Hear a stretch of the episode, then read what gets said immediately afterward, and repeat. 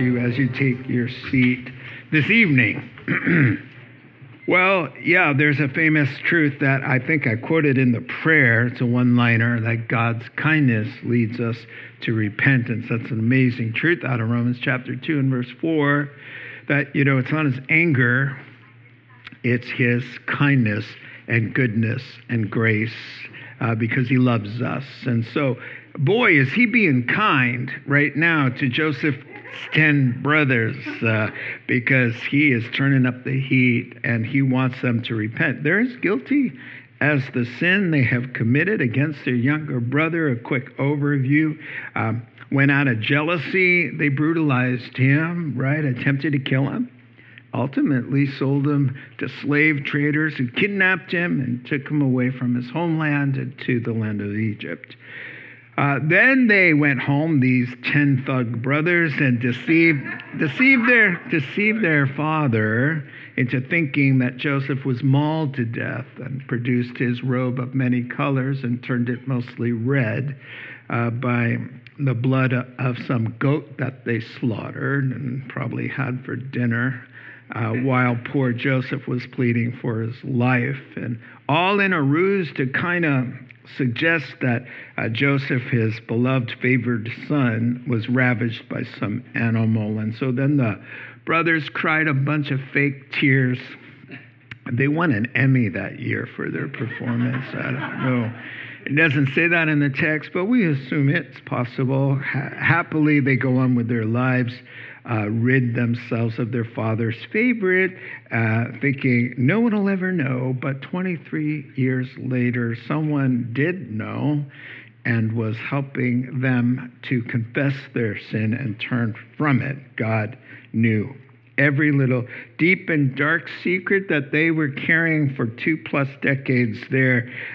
But he wants to make it right for them. He wants the good for them. And so in kindness, he's turning up the heat. He set it to broil. And now they are just upside down, inside out. They don't know what's going on. But he wants them to do this. He wants all of us to do it, to connect their suffering to their guilt and their sin, and to shut off their cell phones when they're in church. That's all he's asking for right there.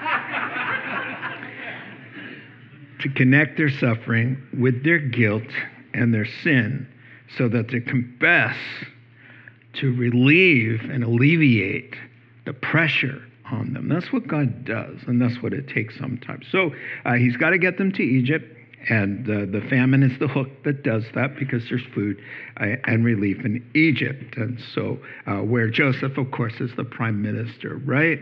That's what God did. He raised him up. So, okay, that brings us to last time. And last time context now, before we dive in and cover 2 chapters. The brothers arrived at the distribution center there in Cairo, and Joseph recognized them. They didn't recognize him because he went from being 17 to 40. In the time he'd been gone, he's speaking Egyptian through an interpreter. He's clean-shaven. They don't have a clue. But he does. And so let the games begin, because he's going to give them a ride for their lives. And so before they can be reconciled, it's not just a quick, oh, we tried to kill you, we're so sorry, let's go home and hug dad. You know, it's going to take a little bit more than that. And those who sin in egregious ways, they tend to want it to be over like that. Sorry. Doesn't work that way. We've got some years in the making here. So they got to own the truth, take responsibility. A profound work of God deep inside has to happen. So they get to Egypt, and Joseph speaks harshly, interrogates them, finds out about his brother at home and his father, and accuses them of a capital crime. That means they can die for being spies, and incarcerates them, lets them think long and hard. God's working, and demanding that they return to Canaan and go get Benjamin, my brother. He doesn't say my brother. Get Benjamin or die. So he takes one of the brothers hostage and sends the rest home to Dad. And on their way home, they get the big epiphany. And so God's moving them along quite well. They say to one another, oh, my word, this is what we deserve. We're getting our punishment now for sinning against our brother. He's caught us. God has caught us red-handed. Joseph begged us for, in terror, pleading with us for his life, and we just mocked him, and we did it anyway. Now we've got to pay. So that's a good step for them. So they arrive back in Israel, and they tell Dad the whole wretched story. Yeah, we got the grain, but we left a brother behind as a ransom. Dad, the guy in charge of Egypt, is crazy. He demanded to see Benjamin, of all things. And we're going to starve to death if we don't produce him. And he'll probably kill Simeon, who he's holding as a guarantor. Dad's response was, that's fine, Simeon's expendable. Nobody's touching Benjamin. Oh, I don't care, we can starve to death. You're not taking my last vestige of my sweet late wife, Rachel. The last one. She gave me two sons, as you recall. One is dead and gone, Joseph, pauses, and his brother, Benjamin's all I've got left, so no way, Jose. And so, well, the prime minister made sure that they had enough foodstuffs so that the sense of urgency wasn't right on Jacob, so he could buy some time and just kind of dawdle around and say, no, I don't want to, I'm not going to. And so, verse 1, let's dive in. Now, the famine was still severe in the land, even though Joseph was in denial. He's not budging. He's not giving Benjamin up. So when they had eaten all of the grain they had brought from Egypt, their father said to them, go back and buy us a little more food. But Judah said to him, Dad, the man warned us solemnly, you will not see my face again unless your brother Benjamin is with you. If you send our brother along with us, yeah, we'll go down and buy food for you. But if you don't send him, we're not going, because the man said, you're not going to see my face unless your brother is with you. So, you know, here it is. God would like to move them all along in this story, but sometimes we don't cooperate because we're not, trusting in the Lord with all our heart. We're leaning on our own understanding, and that's what Jacob is doing. He's stuck, and he's slowing the chapter down. I've got a note in here. Don't slow the chapter down. You want to speed it up. Amen? Especially if it's a hot chapter where you're feeling the heat, right? So God has a good plan for all of us. But sometimes the road gets bumpy, and it demands, listen, that we exercise faith. And we have to trust God when providence takes our lives and forces us into a place we'd rather not go. That's what's happening here to Jacob. Now, God is using necessity to force God's will on Jacob and all of them to do something Jacob would normally never do. So here's the reality, what's in front of you there. God is trying to help Jacob, but Jacob doesn't see it that way. God's resisting. He's resisting God, I should say, and Jacob's probably praying for a miraculous ending to the famine, and hugely disappointed when the last cups are going out and there's no other way that's coming through. And it's just one more piece of evidence that, quote, everything is against me. You remember he said that last chapter.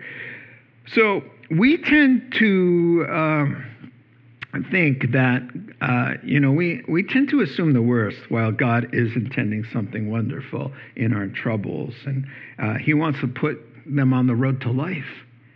And he's saying, no, I don't want to. Yeah, I know it's quiet for a reason, because he's talking to us, right? Jacob is his name means trickster, and he's been kind of a manipulator his whole life. And so he's going to try to circumnavigate God's plan, verse 2, like he's been doing all his life. So he needs to be in control. We'll trick and deceive. Go and get the food without Ben, suggesting we'll bargain, we'll kind of sidestep what the uncomfortable part that God seems to be wanting. We'll negotiate. We'll sweet-talk the guy. Disguise yourselves, maybe, he's saying. Bring lots of cash, because if they disguise themselves, they'll get the grain. but they don't have to produce Benjamin. Anything but do the hard thing that God seems want done. So he says in verse 5, Dad, don't bother. We're not making the trip if bro isn't with us. All right? That's what they used to call him. He's the little guy. Verse 6. Israel, lassie, his name is Jacob. It gets changed to Israel, and his descendants are the children of Israel, you see? Israel asked, why'd you bring this trouble on me by telling the guy that you had another brother? They replied, the man questioned us, Dad, closely about ourselves and our family. Is your father still living? He asked. Do you have another brother? We simply answered the questions. How would we ever know in a million years? He'd say, bring your brother down here to me in Egypt. Then Judah said to Israel, his father, send the boy along with me, and we'll go at once so that we and you and our children may live and not die. Dad, we're dying. Come on. I myself will guarantee his safety. You can hold me personally responsible for him. If I don't bring him home back safe, you set him here before you. I'll bear the blame before you all my life as it is. If we had it delayed, we could have gone there and returned twice. And so, yeah, woe is me. That is the Jacob Senior Jewish anthem. Another way of putting it would be Oy Vey.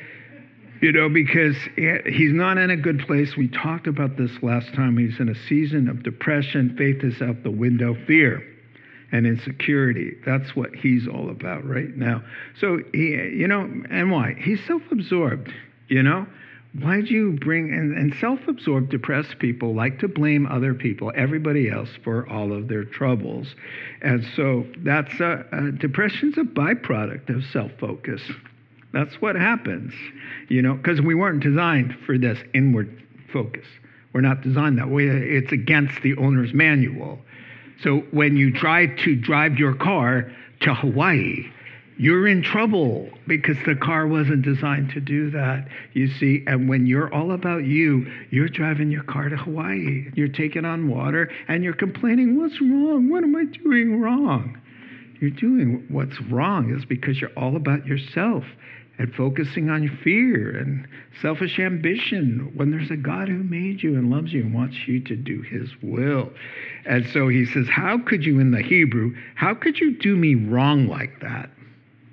Verse 6 there. And he says, how are we supposed to know that this guy is so bizarre and strangely obsessed with our younger brother and you? He asks about you every 5 seconds. And how's my dad? Is he still alive? Yeah, same as 5 minutes ago when you asked. There's about 10 times. How's my dad? How's your dad? I mean, how would we supposed to know? So Judah convinces Dad, where Reuben, last chapter, he tried. If you recall, and in verses 8 and following, it's understandable why last time Reuben said, hey, listen, Dad, give me Benjamin. If I don't come back, you can kill both my kids. And both the boys are sitting there. Thanks, Dad. Now, it's understandable why he's going to go with Judah and not Reuben.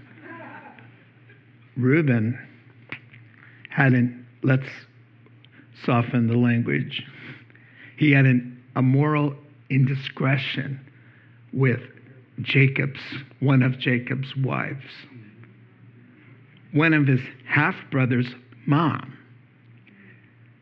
He had a fling with her. So Jacob, not known for being so gracious right now, has held that against him. So no way. You're not taking Benjamin. Now Judah says, I'm not putting my kids at risk. I'll take it. I'll put myself at risk. And so he is prepared and he says, look, Dad, we could have been there, back. And verse 11. Then their father Israel said to them, if it must be, then do this. Put some of the best products in the land in your bags and take them down to the man as a gift. Notice they're not drought-affected products. They're dry goods that don't need a lot of water. All right, so a little balm, a little resin, a little honey, some dried spices and myrrh, some pistachio nuts they probably have in the store. Storage. In store. And almonds. Take double the amount of silver with you, for you better return the silver that was put back in your mouths of your sacks. Maybe it was a mistake. And in the Hebrew, it says on your part or theirs. Verse 13, take your brother also. Okay, and about Benjamin, yeah, take him. Go to the man at once. Go. And may God Almighty, a rare occurrence, a prayer. May God grant you mercy before the man so that he will let your other brother, not even name him. He's not the best dad that ever lived. Yeah. And let your other brother, what was his name again? And Benjamin come back with you. As for me, if I'm bereaved, I'm bereaved. That is 100% Jewish right there. If I'm bereaved, I'm bereaved. Wait. So Dad gives in. What other options does he have? His clothes don't fit, and the hunger pangs won't quit. And so notice the respect for the paternal head of house. The brothers don't just say, Dad, you know what? Guess what? We're taking him. Go to bed. He goes to bed, and they take him. Or Benjamin says, let's go. Our lives depend on it. Come on. Dad will forgive us. They do not go. Life and death on the line unless they get Dad's consent. That's kind of amazing. Jacob realizes his hands are tied, and so he says, do it, but be smart. Bring with you these best products. And so, the Proverbs say this in 19 and verse 6 of Proverbs, everyone is the friend of a person who gives gifts. So that's smart. Bring some sweet goodies there. And who doesn't like receiving gifts? Maybe it will soften the prime minister's heart like it softened his brother Esau. Do you remember that back in Genesis 33? Esau wanted to kill him, his twin brother, because he deceived him and took his birthright. He didn't want it anyway, but that's not the point. So he's going to kill him. So when they met, Jacob had sent layers and layers of gifts before they confronted one another. So, he gets the idea again, bring a lot of gifts. It worked for me in the past. And Jacob reminds, don't forget about the money, bring double, And then, bring your baby brother. He's 37. He's 37. Benjamin's 37 and Joseph is 40. But he talks about him like he's a little kid. Why? Because he's kind of trying to hang on to Rachel through this little boy. He doesn't want him to grow up. But he's trying to get what he needs to get from God, from his son, and that's disastrous. And I told you last week, if you try to do that with your spouse, it's not going to be good. Get what you need from God. Because that's the way God designed it. Take the pressure off everybody else. Take the pressure off Benjamin. Take it off him. Everybody will thank you. And then he offers a prayer. Too bad it practically had to be beaten out of him. Verse 14. Oh, yeah, God. Oh, yeah. And may, have you ever said this or heard this? We mean it. We mean it well, meaning we say, oh, it got so bad, we couldn't do anything. We just had to pray. Think about that. It got so bad, well, we just prayed. Seriously. Perhaps if we started praying at the beginning of the trouble fervently, it would have shortened the duration and mitigated the intensity. So he invokes the name El Shaddai, which Amy Grant made popular. Nobody would ever know that name until we were all singing it in the 80s. It means God Almighty, It means God all-powerful. It's used 7 times in the Old Testament. God's the one who introduced it when he introduced it to Abram, Jacob's grandpa. When he was 99 years old, the Lord appeared to Abram, and he said to him, I am God Almighty. Means I am El Shaddai. Walk before me and be blameless. I love the connection. I'm ultimately the all-powerful. I am the ultimate authority. Therefore, walk right with me. That makes sense. I think that's sufficient reason to take our relationship with God seriously. I think, when he says, I'm God Almighty, is God Almighty really someone you want to mess around with? I don't think so, but we do. A glimpse of faith here. It's refreshing. It doesn't last very long. So he says, look, the reality isn't up to you guys, and it's not up to the gifts that you bring, but may the all-powerful one show us mercy. And so it doesn't last long, like I said, because now he is that pessimistic resignation of his. As for me, if I'm devastated, I'll be devastated. Why couldn't you say, hey, guys, listen, God is good. He's been good to me all my life, and he has been good to that man. God's been good all our lives. He's gotten us out of so many jams, and he had. There's chapters and chapters and chapters showing that. God's love endures forever. Let's believe him for success, boys. No, if I'm bereaved, I'm bereaved. Whatever, verses 15 through 17. I have written down here, evidence from Scripture and experience from our lives should cause us to hope rather than to be pessimistic. Verses 15 and following. So the men took the gifts, double them out the money, and Benjamin. They hurried down to Egypt and presented themselves to Joseph.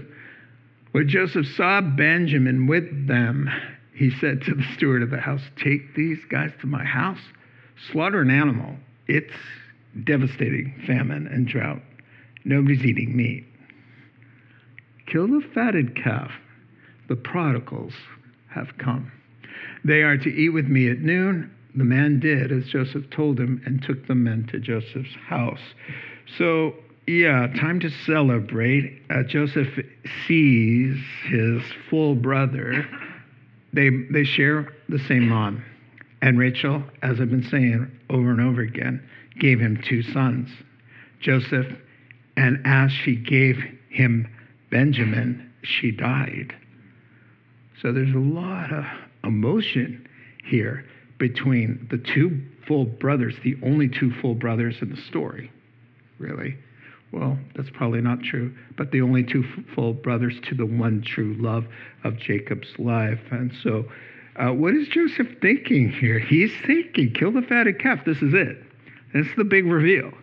But here's the thing. The Holy Spirit's going to talk to his heart and say, sadly, there's just one more test. They're not all the way cooked all the way through. This repentance thing is maybe at 8, but it's not at 10. And so we're going to need some more chapters, or 1 chapter more, actually.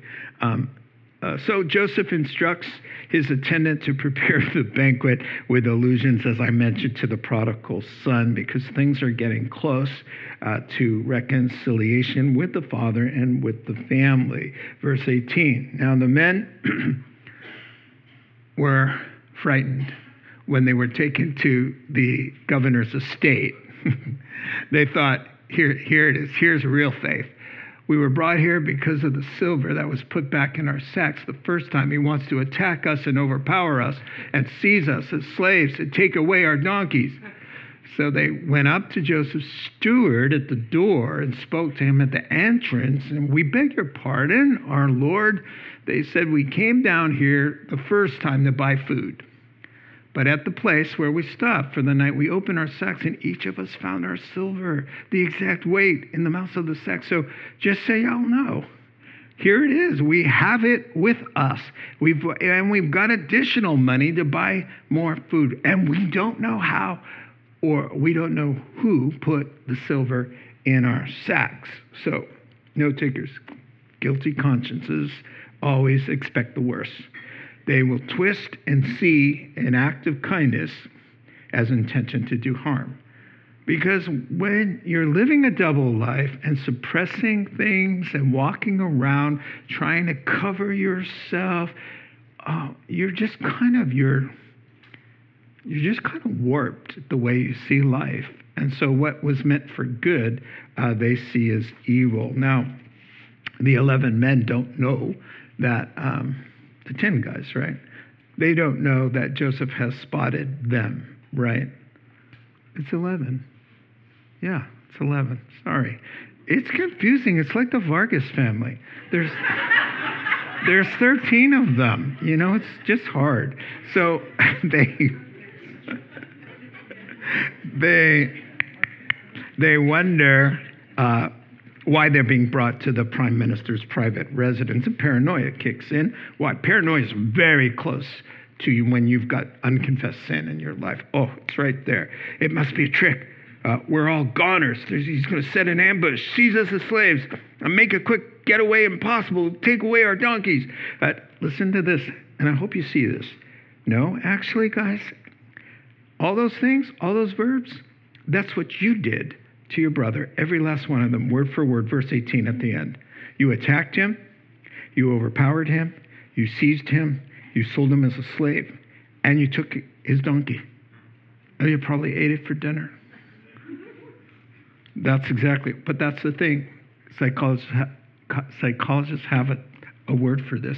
It's called projecting. What happens is they're projecting their character qualities on Joseph. But Joseph's godly. Joseph's not going to do any of that. So, people without character think others behave just as they would in any given situation. So if you're prone to gossip and then you see somebody go off and they know something and they say, oh, don't worry, I'm not going to tell anybody. You just say, oh, yeah, right. Right. Because why? Because you wouldn't keep the confidence. So you're not thinking they are. And so in your mind, even though they are keeping confidence, you've written it off. You've already decided. Because based on, you know, if you talk bad about people, that's how you think people are doing it. If you're one to hold a grudge, when you offend somebody, you're thinking, oh, no way they've ever forgiven me. Why? Because that's how you are. But who's to say what they're like? Yeah, less projecting, more cutting people slack. So there's panic in the foyer. They go up to him and say, listen, if this is going bad and you guys are setting a trap for us, just know. About the silver thing, we don't know anything about it. And so here's what the steward replies, 23 to 25. It's all right, he said. Don't be afraid. Your God, the God of your father at home, Jacob, Israel, the Father I've been hearing about from you guys. That God has given you treasure. The word is not money. It's like buried treasure. He's done this thing, this amazing thing for you. And he put buried treasure in there for you guys. It's got to be okay. Then he brought Simeon out to them like, look, here's your brother. The steward took the men into Joseph's house, gave them water to wash their feet, and provided fodder for their donkeys. They prepared their gift for Joseph's arrival at noon because they had heard that they were to eat there. So comfort in the midst of storm here. Joseph's steward has been told the story. He's like BFFs with Joseph, and so Joseph probably let him in on a lot of things, and so he's kind of working his administration for Joseph. The brothers are bewildered by this bizarre twist in the story. First, the governor's threatening to kill them, speaking harshly. Now he's inviting us over to his estate for a lunchtime banquet. You know, what's going on here? And you know, it's been a while since they smelled tri-tip on the barbecue and ate to their heart's delight. Been a long time. And so all of this goodness coming with the steward, the right-hand man saying, it's okay. kind of taking them in confidence. It's going to be okay. God's at work. Your God. I'm not talking about the Egyptian gods. Your God. He's given you treasure. Now let's wash your feet. You guys good? How about your donkeys? And so nothing will unravel a guilty sinner than the perception that God is being merciful and kind in spite of bad behavior. Boy, that will just, they're being unraveled for sure. So they lay their gift cards out on the table and await for his grand entrance. Verse 26 to 30. When Joseph came home, they presented to him the gifts they had brought into the house. They bowed down before him to the ground. They've done this on several occasions. They're not done yet either. The dream, the stars, bowing down to his star. He asked them how they were, and then again, how's your aged father you told me about? I know I asked you that, every time I see you. Is he still living? They said, your servant, our father, is still alive and well. And they bowed down again, just in case they didn't connect the dreams yet. They haven't. Prostrating themselves before him. As he looked about and saw his brother Benjamin for the first time since he was 13. Benjamin was 13. He was 17. His own mother's son, he asked, is this the youngest one? He can't look at him. Is this the young one that you told me about? And then, God be gracious to you, my son. Just kind of a affectionate term. Deeply moved at the sight of his brother, Joseph hurried out and looked for a place to weep. He went into his private room and wept there. That is amazing. So, remember the song from the 70s? Reunited, and it feels so good. Well, not yet. Not yet. Yes, he's feeling pretty excited, but the guys are like, they've been riding Space Mountain, those boys up and down and around until they're walking around like this. They really don't know which way is up. And God kind of wants them to do that. And so that's the way it goes sometimes, doesn't it? So Joseph is loving it of sorts. So the prime minister is speaking through an interpreter, asking polite questions about the family. He says, how's dad? I mean, how's your dad? Is he still alive? They bowed down twice again for the whole 12 stars thing. 11 stars thing. And then it happens. Joseph lays his eyes on the guy who looks like him. They're brothers. And is this the guy? And he says, may God's blessing be on your life, buddy. And so the moment's too much. He runs out of the room, much to their shock. Like where he's going in such a rush. To find a quiet place where he can sob and not be seen in public, because it's most unusual for a ruler to cry in public. Rulers make other people cry in public. But generally speaking, they're not the ones weeping. But Joseph wants to do an ugly cry. He's the man of God. I mean, can you imagine the explosion of emotion here? It's culminating. Everything, seeing his little brother, now a grown man, having all of them together at one table. After 23 years, knowing God has taken the most painful thing in his life and before his very eyes is bringing resolve and brought them to him. And he knows about his dream and they're always bowing down and the Holy Spirit saying, see, the dream to Joseph, right? So Joseph's got all of this emotion that God Almighty is doing this beautiful thing in front of his own eyes. The love of God in his heart, the thankfulness, the gratitude. I would go looking for a room. I don't think I'd ever come out, though. They'd like where, the chapter would have to be longer and longer waiting for me to compose myself. So those tears are cathartic. They bring cleansing and healing and joy. The whole nasty ordeal's coming to a hopeful end. Verses 31 through 34. after he had washed his face, he came out and, controlling himself, said, "Serve the food." They served him by himself, of course, the prime minister, the brothers by themselves, and the Egyptians love this, who ate with him by themselves, because Egyptians could not eat with Hebrews, for that is detestable to them. Excuse the Hebrews, Mr. Egyptian, you know, come on, man, what's your problem? Verse 33, the men had been seated before him in order of their ages, first from the firstborn to the youngest, and they looked at each other in astonishment. When portions were served to them from Joseph's table, Benjamin's portion was 5 times as much as anybody else's. So they feasted and drank freely with him. Yeah, the favoritism thing, it's back. But for a really cool reason, and I think you're going to see something new here. So more testing, and happy to say the brothers are passing now. They're growing. You see some maturity. They're not there yet. They need one more master stroke, and then they'll be there. But they're taking responsibility for their wrongdoing. They're confessing their sins along the way, trying to do the right thing, returning the silver and all of that.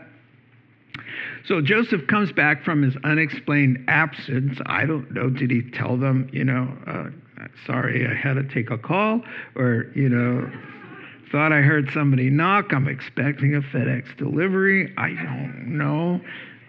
Hi, don't laugh. I don't mind. The meal is served, he says, and a couple things to notice. God makes sure that they're seated in order in which they were born, something that only God would know. They don't know Joseph's in the room, so they have to know. There's no good. This can't be a coincidence. How is this possible? There's 12 of us. There's 11 of us now. How is this possible, right? So they look at each other astonished because they know God is speaking. God, what was God saying by seating them all in order through Joseph like that?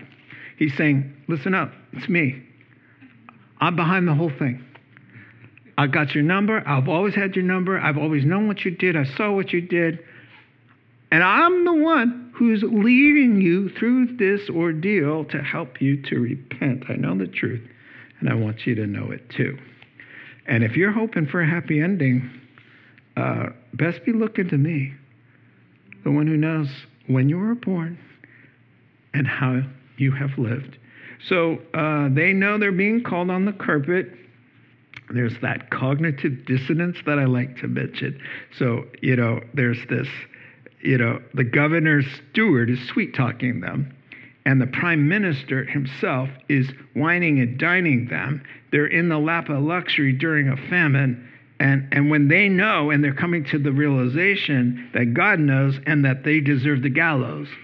So what are we doing here being served and having such favor? So one writer said, God's perceived undeserved mercies to us will do more to effect change in our hearts than painful outward circumstances could ever do. Now notice verse 34. This is interesting. Benjamin is shown favoritism, but over the top. Not twice as much food. That would be a lot. Not 3 times. 5 times? That's a statement to provoke them to a test, because we're going to recreate the scene of the crime. We're going to now, instead of Joseph's, the favorite boy, we're going to have Benjamin in your faces. He's the favorite. Let's see how they do there. Well, they do pretty good because they eat and drink freely with Joseph. There's no mention of snide remarks or rolling their eyes. They seem to be coming along. And so God's got one last test now with Benjamin, the feeling of favoritism in the room. And here we go, the hardest test of all. Chapter 44, verse 1 through 5. Now Joseph gave these instructions to the steward of the house, Phil, The guys' sacks with as much food as they can carry, and put each man's silver in the mouth of the sack. Here we go again, round two. Then put my cup, the silver one, in the mouth of the youngest one's sack, ruh-roh, along with the silver for his grain. And he did as Joseph said. As morning dawned, the men were sent on their way with their donkeys. They had not gone far from the city when Joseph said to his steward, "Go after those men at once, and when you catch up with them, say to them, 'Why have you repaid good with evil? Isn't this the cup my master drinks from and also uses for divination? This is a wicked thing that you've done.'" So one more masterpiece. It's a true blow indeed, right? But something beautiful is going to snap within them. They're going to break. God's going to get his way right here with this test. So the test is this. Are they going to abandon Benjamin, the favored son? Should it come down to his life or theirs? And that's what it's going to come down to. So that's why favoritism was put in their faces, to stir that whole thing up again, to see. Joseph is going to test his brother's concern and loyalty to Benjamin by framing Benjamin and blaming him for stealing that cup, which is going to prompt the brothers to either fess up and then stick up for him or throw him under the bus. There it is. Let's reenact the situation and see if you've learned your lesson, because that's true repentance. True repentance isn't saying, "Oh, I'm so sorry we did that to you." The proof of true repentance is given the same situation again. Are you going to repeat it? Or did you repent from it? You see. So the silver cup planted in Benjamin's belongings, and they head home. The steward is hot on the tail there, and he's told to say, "How could you do such a thing? We treated you pretty nicely, and you returned the favor by stealing the cup." Now, why does he kind of add the fib? Joseph's not a sorcerer. He adds a little bit of a fib and says, "Oh, and by the way, you guys think, you could steal something from the table like that? Tableware, silverware? It wasn't your ordinary drinking cup that you stole. It's the divination cup was the sorcerers would pour into water, oil, and the way that it's separated, it'd make different designs. And then they'd interpret the design in a yes or a no to a question, or what it looks like a happy response or a sad one. They had a lot of license to do with whatever they wanted, since it was all fake anyway, right? So that's what it was. And so you didn't just take a drinking cup that we could replace like that. It's the cup he uses to make decisions about the nation. And they shudder. They get the heebie-jeebies. Well, and you guys thought it was no big deal to take home a little souvenir. Well,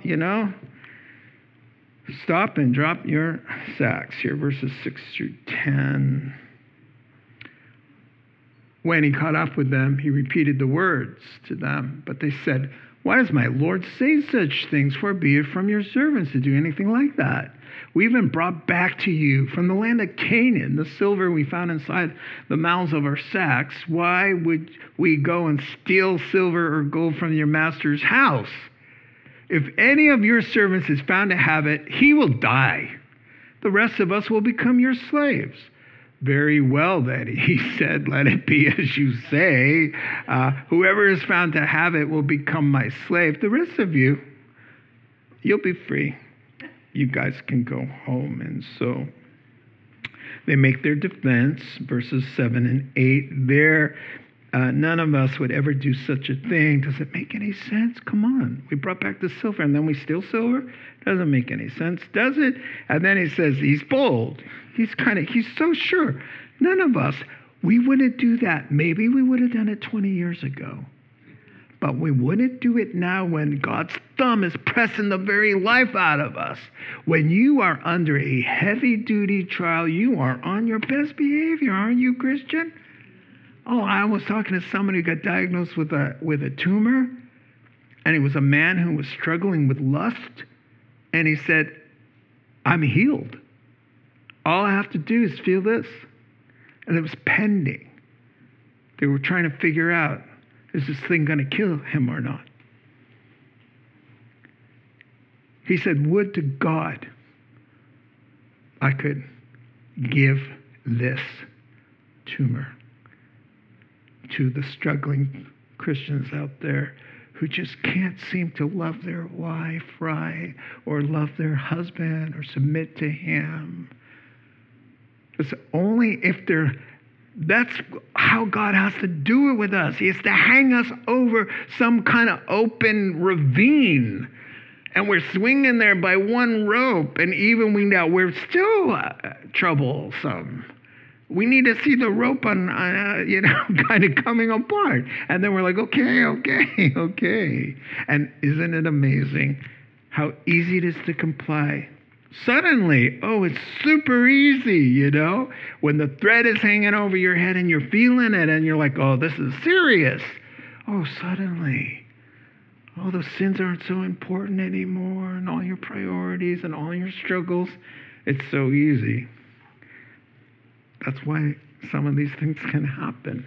And we live in a world where a lot of that happens, and so it's not always tied there, but it's very useful. And so we ended there at verse 10. Very good. And so here's what he's asking. Will you brothers go home a second time like you did with Joseph? Will you return to dad now without his sons, the favorite sons? You're free to go on with your lives, he says, but only after leaving your brother here for all intents and purposes as dead. 11 and following. We're almost done. Each of them quickly lowered his sack to the ground, surely confident. Then the steward proceeded to search.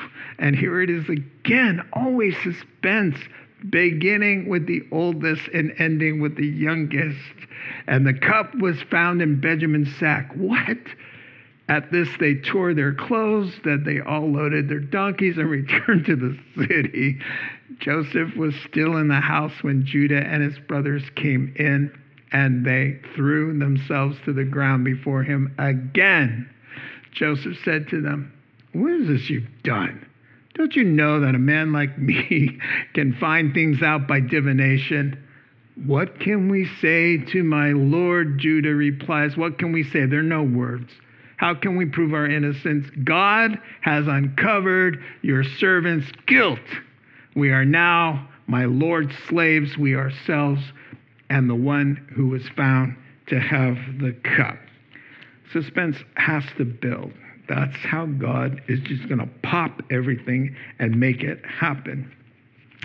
So at long last, they have an epiphany here. They're just going to say it out loud to Joseph. They begin screening the bags, beginning with the oldest, working down slowly the line to get to Benjamin at last, one by one, descending in order. Wow. So if he takes a few minutes with everybody's sack, that's an hour, right? Sifting through Reuben, Simeon, Levi, Judah, Dan, Naphtali, Gad, Asher, Issachar, Zebulun. And he says, who's next? There's a son. Is he missing? Is there a brother? Who goes there? It's the one who is no more. Okay, let's skip him. That's what I imagine. I just boom all the way, So let's get Benjamin. And then they open it up, and there it is. Right. Nobody's breathing, right? They're all stunned. They can't believe it. They tear their robes as if somebody just died. Because, in a sense, somebody has died. Benjamin and all of them. So they get hauled back to the governor's estate, and Joseph reads them the riot act. Did you really think you could pull the wool over somebody like me? Come on. What would possess you to do such a thing? And here's the winning answer. We have no explanation, only a confession. We're guilty as charged before God. Does Joseph have to ask him, what are you guilty of? That's what they're guilty of, right? We are your servants, even though they were told, and here's why they have come to true repentance. They were told, only the thief stays. Y'all can go. But they said, no, we're staying here with our brother. 17 through 20, we're almost done. I'm just going to read through some of these words. But Joseph says, oh no, far be it from me to do such a thing. Only the guy who's found to have the cup will become my slave. The rest of you go home to your father in peace. Bye. Then Judah went up to him and said, pardon your servant, my lord. Let me speak a word to you. Don't be angry with me, though you're equal to Pharaoh himself. I get that. But my lord asked his servants. Let's start at the beginning here. This is why we have to stay, and we're not leaving Benjamin behind. Here's the story. You asked us, do you have a father or brother? And we answered, yeah, we have an old father. He's old now. And there's a young son born to him in his old age. His brother's dead. Oh, bing, there it is again. And he is the only one of his mother's sons left. And his father loves him. Yeah. Oh, we'll pause there for just a second, and then we'll get to the speech and just read right through it. Joseph clarifies and says, gives him a chance to opt out. All right? And you're all free to go. Go, you know. Go back to your happy lives in Canaan without Rachel's first son, who you disposed of, and without Rachel's second son, who you could abandon here. So the choice is yours. Round two, let's see how you do. What are you going to do? And so Judah tells the story, you know. He says, you know, he tells the story. Our dad had a wife who bore him two sons. One is dead, and we've just admitted our guilt in that. And the other one is left. The mom died giving him birth. And now the father is holding on to the son for dear life. Now we read to the end of the chapter here, verse 21. Then you said to your servants, bring him down to me so I can see him for myself. And we said to my lord, the boy can't leave his father. If he leaves him, the father will die. But you told your servants, unless your youngest brother comes down with you, you'll not see my face again. When we went back to your servant, my father, we told him what my lord had said. Then our father said, go back and buy a little more food. But we said, no, we can't do that. Only if our youngest brother is with us, we will go. We cannot see the man's face unless our youngest brother is with us. Verse 27. Your servant, my father, said to us, you know that my wife bore me two sons.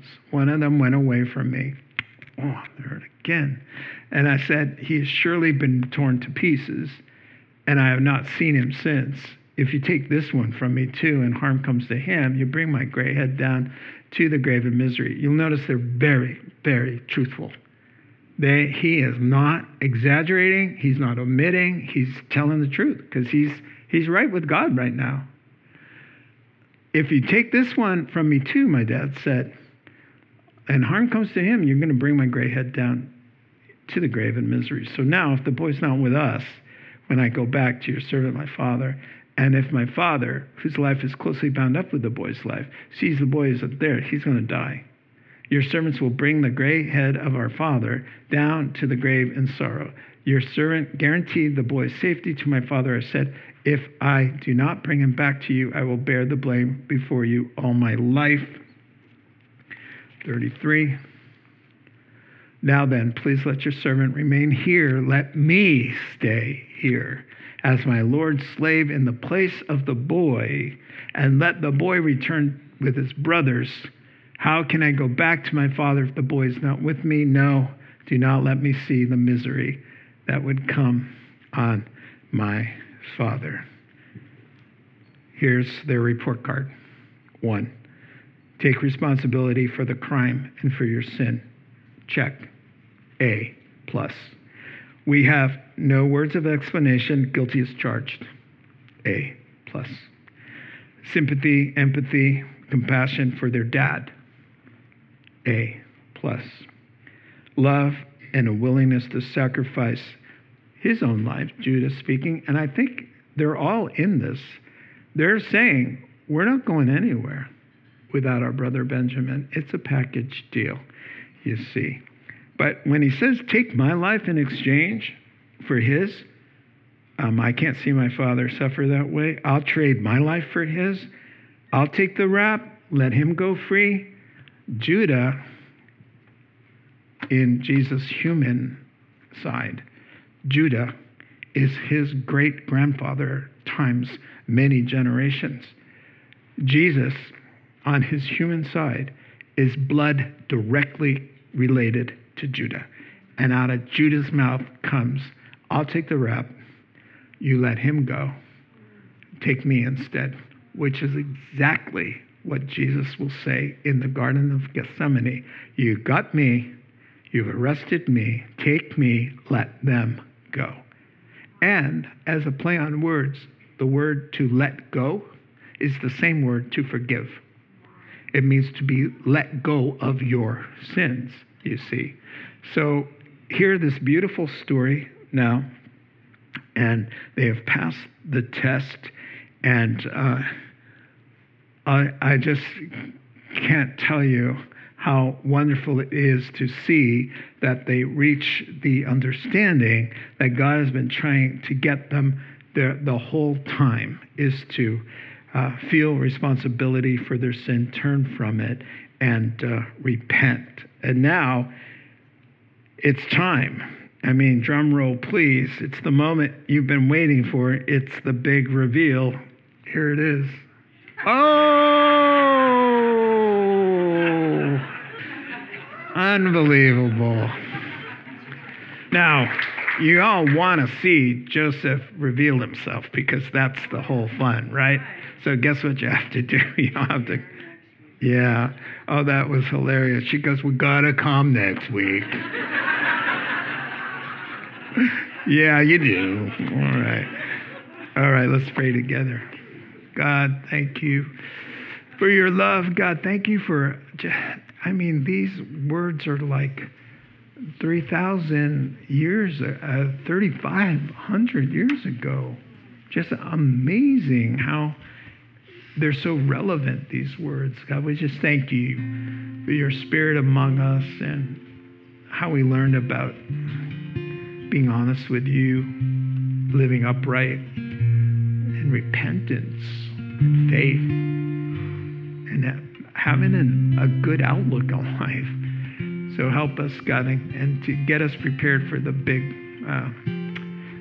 reveal next week. And still, what is there? 4 more chapters left. There's a lot going on. We thank you in Jesus' name. Amen. You've been listening to the Rocks Podcast. Our regular services are held on Sunday mornings at 8, 9:30, and 11:30 a.m. in Santa Rosa, California. If you'd like to learn more, please visit our website at cctherock.org.